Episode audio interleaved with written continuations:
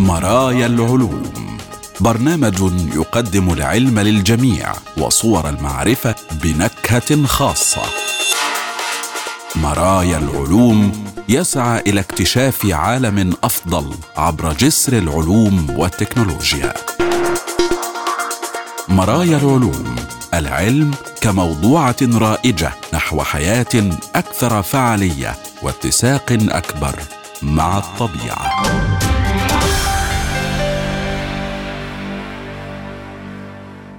أهلا بكم وحلقة جديدة من برنامج مرايا العلوم حيث العلوم والحياة وصور المعرفة وتردداتها بلا حدود والسعي نحو غد أفضل يتسع للجميع ويفتح ذراعيه لعقول السلام. معكم أحمد أحمد وفي هذه الحلقة الخلايا التناسلية الاصطناعية والخصوبة وإنقاذ وحيد القرن السومطري. وجديد الثقب الأسود. البداية مع نشرة العلوم.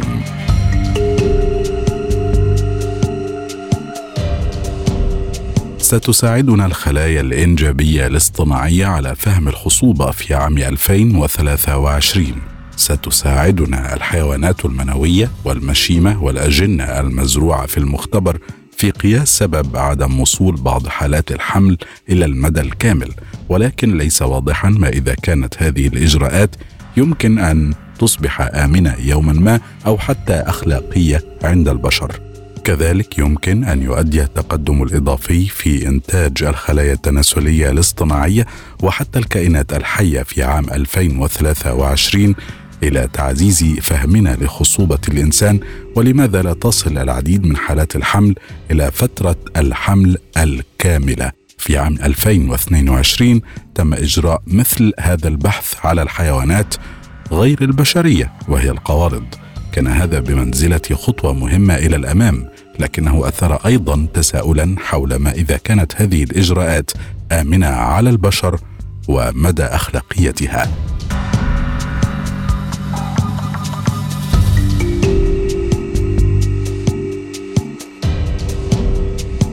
قد تأتي النيازك بين النجوم القوية بشكل غريب من المستعرات العظمى. ويقول العلماء إن ذلك يعني أن النيازك بين النجمية التي تم تحديدها جميعا حتى الآن أقوى بكثير من النيازك التي توصف بالمحلية.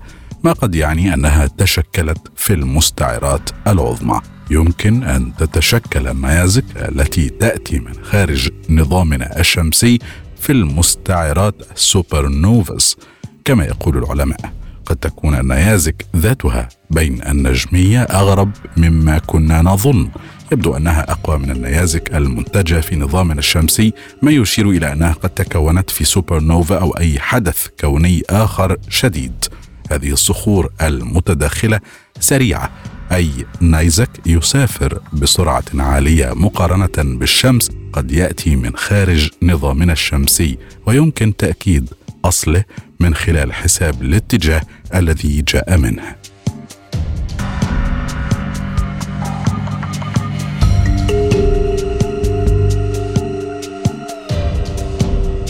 الحقيقة وراء الميلاتونين ولماذا قد لا يساعدك على النوم؟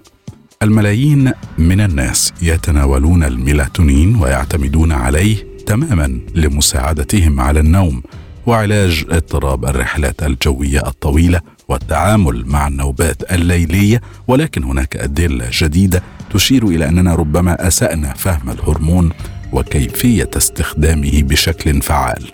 يشار إليه أحيانا بهرمون دراكولا لأنه يظهر في الليل وينخفض أثناء النهار. لكن معظمنا يعرفه باسم الميلاتونين وهو هرمون أصبح مرتبطا بشكل وثيق في أذهاننا مع حلول الليل والنوم.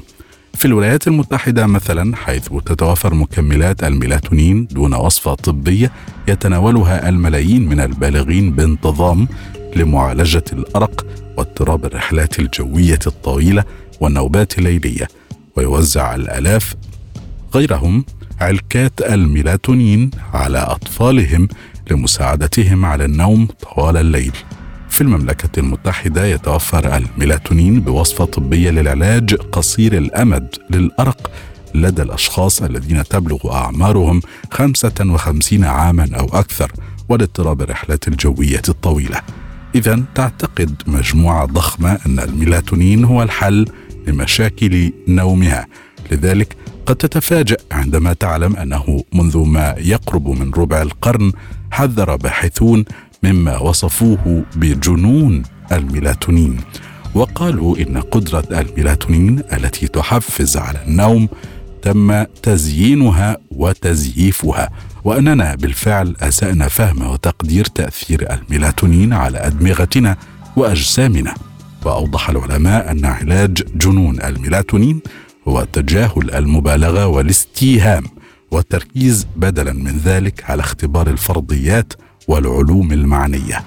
مع هذا يبدو أن قلة من الناس استمعوا بالفعل إلى هذه التحذيرات. في الولايات المتحدة بعد ذلك زاد استخدام الميلاتونين خمسة أضعاف بين عامي 1999 و 2018 وأفادت القصص الإخبارية الأحدث عن زيادة تناول الميلاتونين العرضي عمليا بين الأطفال والشباب الذين تقل أعمارهم عن 19 عاما.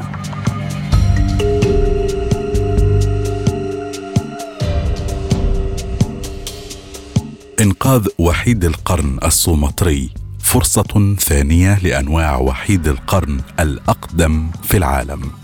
في محاولة لإنقاذ أنواع وحيد القرن السومطري المهددة بالانقراض نجح فريق من مركز ماكس ديلبروك في زراعة خلايا جذعية وأدمغة صغيرة من خلايا جلد كيرتام آخر ذكر وحيد قرن سومطرة في ماليزيا والذي توفي سابقا عام 2019 الهدف هو استخدام هذه الخلايا لإنشاء خلايا الحيوانات المنوية للجهود الإنجابية. كان وحيد القرن السومطري أصغر وأقدم أنواع وحيد القرن في العالم. كان منتشرا على نطاق واسع في جميع أنحاء الشرق وجنوب شرق آسيا. ومع ذلك أدى الصيد الجائر وتدمير الموائل إلى خفض عدد السكان بشكل كبير.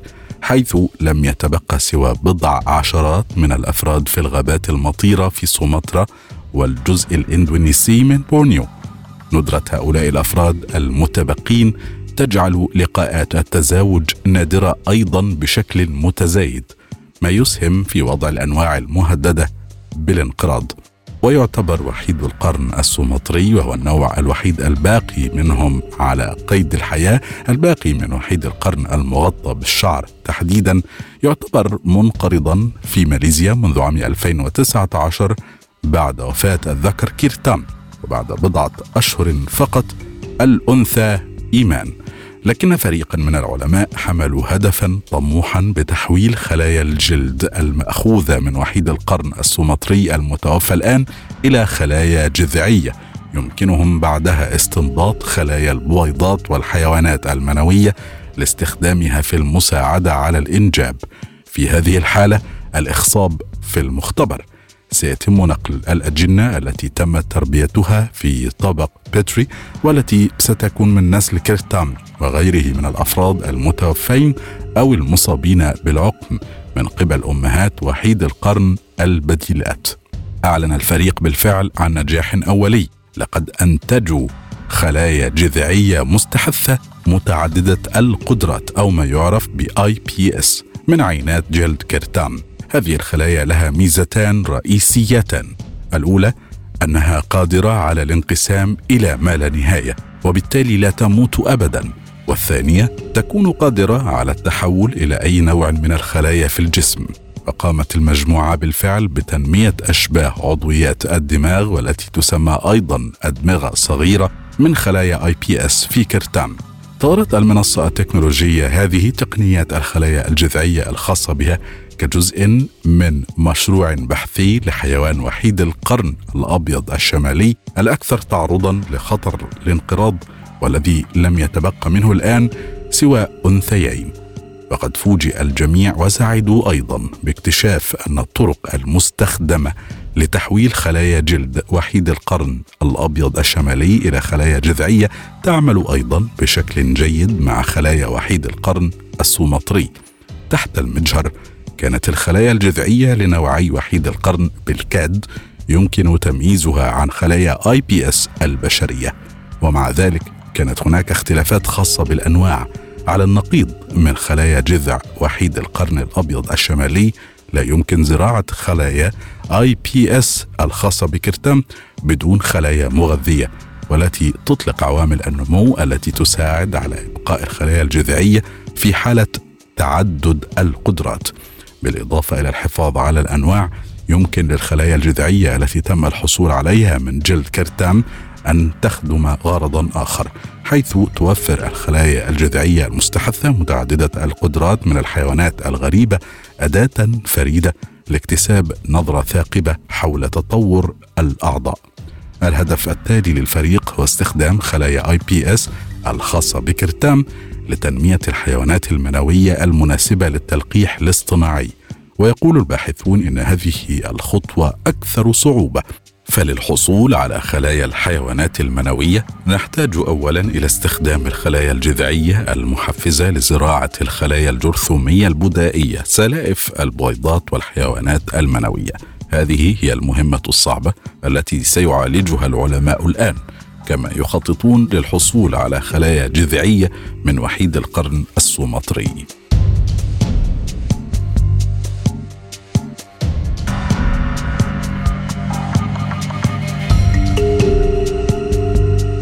الأشعة السينية المستقطبة تكشف عن تفاصيل جديدة مذهلة حول المادة الملتهبة التي تحيط بالثقب الأسود. تكشف ملاحظات الباحثين الأحدث عن ثقب أسود ذي كتلة نجمية يدعى سيجنس إكس 1 تفاصيل جديدة حول تكوين المادة شديدة السخونة في المنطقة المحيطة بالثقب الأسود مباشرة. يتم تسخين المادة إلى ملايين الدرجات حيث يتم سحبها نحو الثقب الأسود. تضيء هذه المادة الساخنة في الأشعة السينية.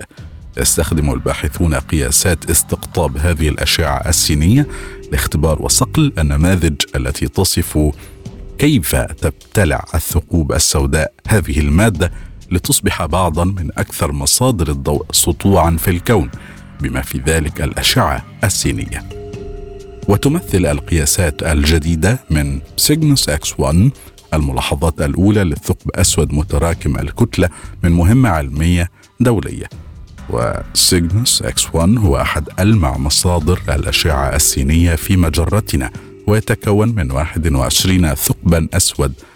وأيضا كتلته تقع في مدار مع نجم مرافق. وهذه الكتلة تساوي 41 مثلا من كتلة شمسية وحيدة. قام العلماء كذلك بقياس استقطابهم الخطي والذي يحمل معلومات حول كيفية انبعاث الأشعة السينية وما إذا كانت تتناثر المواد بالقرب منها أو من الثقب الأسود. ويوضح العلماء القول إنه لا يوجد ضوء في العموم ولا حتى ضوء من الأشعة السينية يمكنه الهروب من داخل أفق الحدث للثقب الأسود. وتنبعث الأشعة السينية المكتشفة من المادة الساخنة أو البلازما في منطقة قطرها ألفان من الكيلومترات تحيط بأفق حدث الثقب الأسود الذي يبلغ قطره 60 كيلومترا. وسمح الجمع بين بيانات المهمات الدولية والملاحظات المتزامنة من المراصد طوال عام 2022 سمح كل ذلك للمؤلفين بتقييد هندسة البلازما. أي الشكل والموقع. الباحثون وجدوا أن البلازما تمتد عموديا على تدفق بلازما على الوجهين على شكل قلم رصاص أو نفاث وتقدم محاذاة اتجاه استقطاب الأشعة السينية دعما قويا للفرضية القائلة إن العمليات في المنطقة الساطعة للأشعة السينية القريبة من الثقب الأسود تلعب دورا حاسما في عملية الإطلاق والنفث وتتطابق الملاحظات مع نماذج التي تتنبأ بأن هالة البلازما الساخنة إما أن تحشر قرص المادة المتصاعد نحو الثقب الأسود أو يستبدل الجزء الداخلي من ذلك القرص. لاحظ العلماء أيضا أن الفهم الأفضل لهندسة البلازما حول الثقب الأسود يمكن أن يكشف الكثير عن الأعمال الداخلية للثقوب السوداء وكيف تتراكم الكتلة. وستتيح هذه الرؤى الجديدة إجراء دراسات بالأشعة السينية محسنة لكيفية انحناء الجاذبية وإحنائها للمكان والزمان بالقرب من الثقوب السوداء. وفيما يتعلق بالثقب الأسود تحديدا سيجنس إكس 1 أوضح الباحثون أن الملاحظات تكشف كذلك أن تدفق التراكم يرى بشكل أكثر حدة مما كان يعتقد سابقا.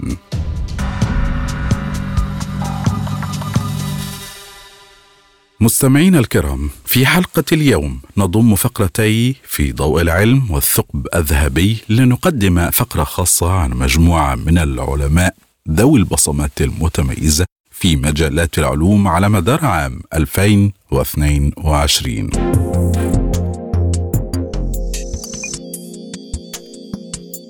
شخصية العام من نيتشر أسماء أسهمت في رسم ملامح المشهد العلمي في 2022 جين ريغبي ويون لونغ تشاو وسليم الحق وديمي أوجوينا وليزا ماكوكل وديانا جرين فوستر ومحمد محي الدين.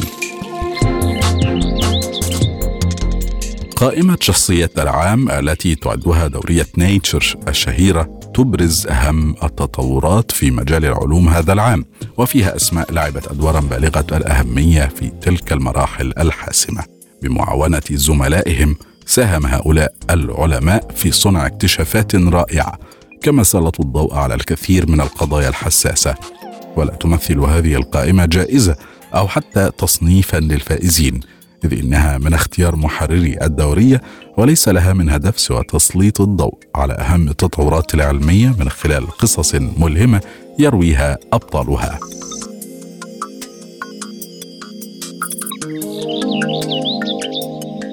جين ريغبي أو كاشفة السماء عالمة الفلك التي لعبت دورا محوريا في رحلة تلسكوب جيمس ويب وصولا إلى الفضاء والتأكد من أنه سيعمل بكفاءة. ما قدم لنا قدرات جديدة وهائلة تسمح بدراسة الكون بشكل أكثر دقة وتفصيلا. من بين كثير من الأخطاء المحتملة التي كان من شأنها إفساد مهمة تلسكوب جيمس ويب الفضائي عقب إطلاقه في الخامس والعشرين من ديسمبر 2021 سيطر واحد بالتحديد من هذه السيناريوهات الكابوسية على أفكار جين ريغبي فبالتزامن مع فتح أجزاء التلسكوب البالغ تكلفة عشرة مليارات دولار في الفضاء السحيق كان يتوجب استخدام مرآة ثانوية تقع أمام مرآته الأساسية الضخمة. بحيث يمكن رصد الفوتونات الثمينة ثم إعادة إرسالها إلى الأرض. تقول ريغبي هذه المرحلة من المهمة هي أكثر ما أثار رعبي. هي عالمة متخصصة في عمليات مشروع التلسكوب مركز جودارد لرحلات الفضاء التابع لوكالة الفضاء الأمريكية ناسا في ولاية ميريلاند. وأردفت قائلة كان باستطاعتي تخيل هذا التلسكوب الجميل ومراياه الذهبية المشرعة في الفضاء وهي تركز الضوء على العدم بسبب غياب المرآة الثانوية. ورغم هذه الصورة الكابوسية تمكن هذا التلسكوب من توظيف المرآة الثانوية لتؤدي عملها بصورة مثالية إضافة إلى مكوناته الأخرى كلها على امتداد شهر واحد. بعد ذلك استمر إسهام بريغبي في قيادة فريق العمل المعني بتقييم أداء التلسكوب. وقد نجحت مهمة التلسكوب بالفعل لدرجة تخطت توقعات الجميع تقريبا وبداية من أولى الصور المذهلة التي خرجت إلى النور في يوليو تموز مرورا باكتشافات المجرات البعيدة وحتى رصد الغلاف الجوي لكواكب تقع خارج المجموعة الشمسية. فقد سيطر هذا التلسكوب على العناوين الرئيسية لمجال الفضاء على طول عام 2022 ومن بين آلاف علماء الفلك من عملوا على هذا التلسكوب الضخم لمدة عقود من الزمان كانت ريغبي ركيزة أساسية. كانت جين أقصر قامة من أن تسافر على متن مكوك فضائي فتحول مسارها المهني لتصبح عالمة فلك. وأثناء سنوات نشأتها في المناطق الريفية بولاية دلاوير شاهدت ريغبي سلسلة كوزموس التلفزيونية التي كان يقدمها العالم كارل سيجن وقرأت عن سالي رايد عالمة الفيزياء الفلكية الأمريكية التي أصبحت رائدة فضاء. صحيح أن ريغبي لم تستوفي الشروط البدنية اللازمة لتكون رائدة لمكوك فضائي إلا أنها وضعت جل اهتمامها في علوم الفلك كوسيلة لولوج عالم الفضاء. فاشترت تلسكوبا مستعملا وأخذته إلى الحقول في جنح الظلام واكتسبت خبرة مباشرة في أعمال اللحام واستنكر مع والدها الذي كان يعمل مدرسا للفيزياء. وأثناء مرحلة الدراسة الجامعية تعمقت ريغبي في مجال الأبحاث إذ عملت على البيانات الصادرة من مرصد تلسكوبات كيك الواقع في هاواي. وحينما بدأت دراساتها العليا في جامعة أريزونا كانت مهمتها تحليل أرصاد تلسكوب سبيتزر الفضائي التابع لناسا والتي فتحت آفاقا لعالم جديد من دراسة الفلك بالأشعة تحت الحمراء. تتذكر جين تلك المرحلة بقولها وضعنا تلسكوبا أفضل بكثير مما كان بين أيدينا في السابق وكانت النتيجة الحتمية اكتشاف كثير من الأشياء. لكن مدى نجاح تلسكوب جيمس ويب؟ لم يكن واضحا إذ طال أمد المشروع أكثر من اللازم. منذ بداياته عام 1989 إضافة إلى مشاكل أخرى ترتبط بتأخر الجدول الزمني لأكثر من مرة إلى جانب تكلفته الباهظة. وفي عام 2010 ومع تفاقم مشاكل التلسكوب رفضت ريغبي عرضين للعمل وانضمت إلى هذا المشروع وتقول كان هذا العلم جذابا للغاية وكان من بين المهام المسنده إليها التوصل إلى طريقة تسمح باستعادة القدرات والوظائف التي جرى اقتطاعها من المشروع مع تضخم الميزانية. وبعد مرور 12 عاما وقفت ريغبي تراقب إطلاق التلسكوب في معهد علوم تلسكوبات الفضاء بالتيمور في ولاية ماريلاند بعد أن أجرى فريق العمل تجاربهم مرة تلو الأخرى. وتتذكر ريغبي أنها سمعت أحدهم يقول ثمة تيار كهربي في المصفوفة. حين انفصل التلسكوب من الصاروخ الذي يحمله وبدأ مد ألواح الشمسية لتوليد الطاقة. تقول ريغبي يصعب على أي إنسان أن يتخيل درجة السعادة التي حملتها هذه الجملة البسيطة. ومنذ تلك اللحظة بدأت خمسة شهور من مهمة تشغيل التلسكوب وكلفت ريغبي بدور رئيسي تضمن بالأساس من بين أمور أخرى قياس وتفسير الضوء الموجود في خلفية عمليات الرصد والذي يتسرب إلى عمليات رصد تلسكوب جيمس ويب نظرا لأنه غير محاط بأنبوب كما هو الحال مع تلسكوب هابل.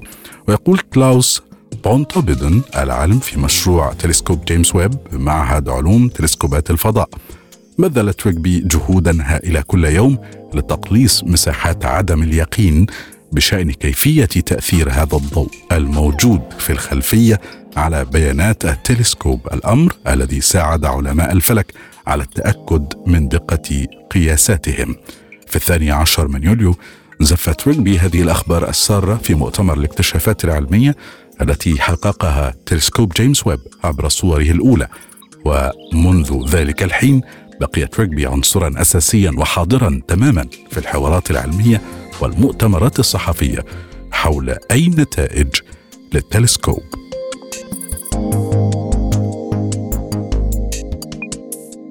يون لونغ كاو متعقب سلالات كوفيد.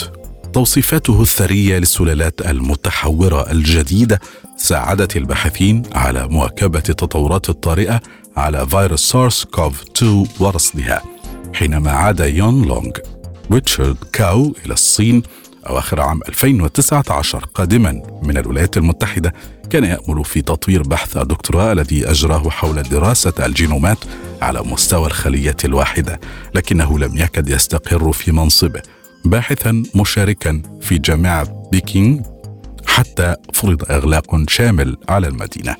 وجد كاو ومشرفه سانيشي العالم المتخصص في الكيمياء البيولوجية مختبرهما وقد خلا من الفنيين والطلاب. وأمام احتمالية إيقاف عمله ادرك كاو ان الطرق الأساليب التي تخصص فيها يمكن الاستعانة بها لدراسة الأجسام المضادة التي تحفزها الإصابة بعدوى فيروس سارس كوف 2 يقول لم أفكر ابدا في أنني قد أتعمق في دراسة علم المناعة وعلم الفيروسات.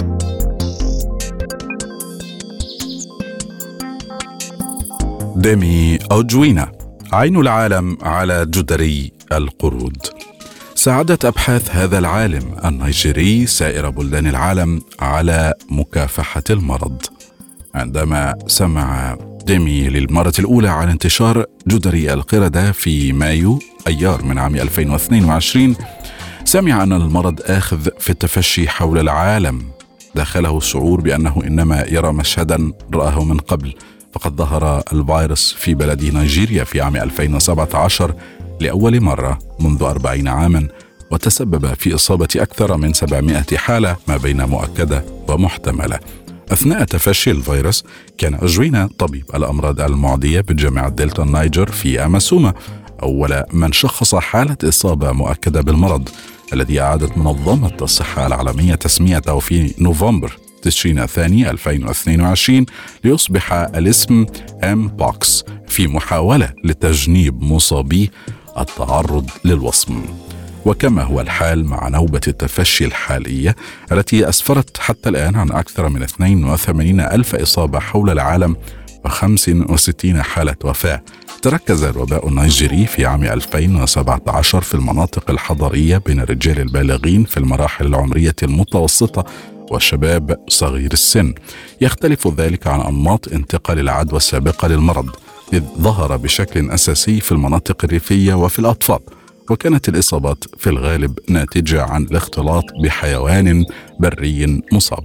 كان لأجوينا إسهام كبير في وضع توصيف مفصل لانتشار الفيروس في نيجيريا موضحا التقرحات الغريبة التي يسببها الفيروس في الأعضاء التناسلية. ومؤكدا أن الأطفال غير معرضين للإصابة بالمرض حتى وإن أصيب أحد أفراد أسرة الطفل. وانطلاقا من هذه المعطيات انتهى هو وفريقه في عام 2019 إلى أن المرض قد ينتشر عبر الاتصال الجنسي وإن قدرة الفيروس على الانتشار بين البشر ربما كانت أعلى مما كان يعتقد في السابق. ومع هذا لم تلقى جهوده في محاولة إقناع زملائه بهذه النتائج الصدى المنشود. وقال عن ذلك إن أحدا لم يرغب في أخذ الأمور على محمل الجد. لم يتأكد بعد أن الفيروس يندرج في قائمة الفيروسات القابلة للانتقال عبر الاتصال الجنسي بالمعنى الدقيق للكلمة من خلال الدم أو السائل المنوي أو غيرهما من سوائل الجسم إلا أنه قد بات من الواضح. أنه ينتقل بسهولة عبر الاتصال الجنسي. وقد استشهد بأبحاث أجوينة حول جدري القرود مئات المرات منذ بدء تفشي الوباء عالميا. تقول آن ريموين عالمة الأوبئة بجامعة كاليفورنيا التي شاركت في جهود تتبع المرض ومكافحته في جمهورية الكونغو الديمقراطية لأكثر من عشرين عاما. تقول إن أبحاثه نبهت المسؤولين بالمجال الصحي إلى دور الاتصال الجنسي في نقل المرض. مما أسهم في التعجيل بحملات التوعية والتطعيم في الدول مرتفعة الدخل. وترى أن أجوينا حاز قصب السبق في هذا الميدان مضيفة أن اكتشافه كان من الأهمية بحيث كان يفترض أن يدق ناقوس خطر على أن جدري القرود ليس أول مواجهة لأجوينا مع الفيروسات. فمنذ أصبح طبيبا للأمراض المعدية كانت جهوده في طليعة الجهود البحثية النيجيرية التي أجريت على مجموعة كبيرة من الأمراض المعدية الأخرى منها فيروس نقص المناعة البشرية الإيدز وأيضا الإيبولا. إلى هنا مستمعينا الأكارم نكون قد وصلنا وإياكم إلى ختام هذه الحلقة من برنامج مرايا العلوم. شكرا جزيلا حسن إصغائكم. وإلى اللقاء.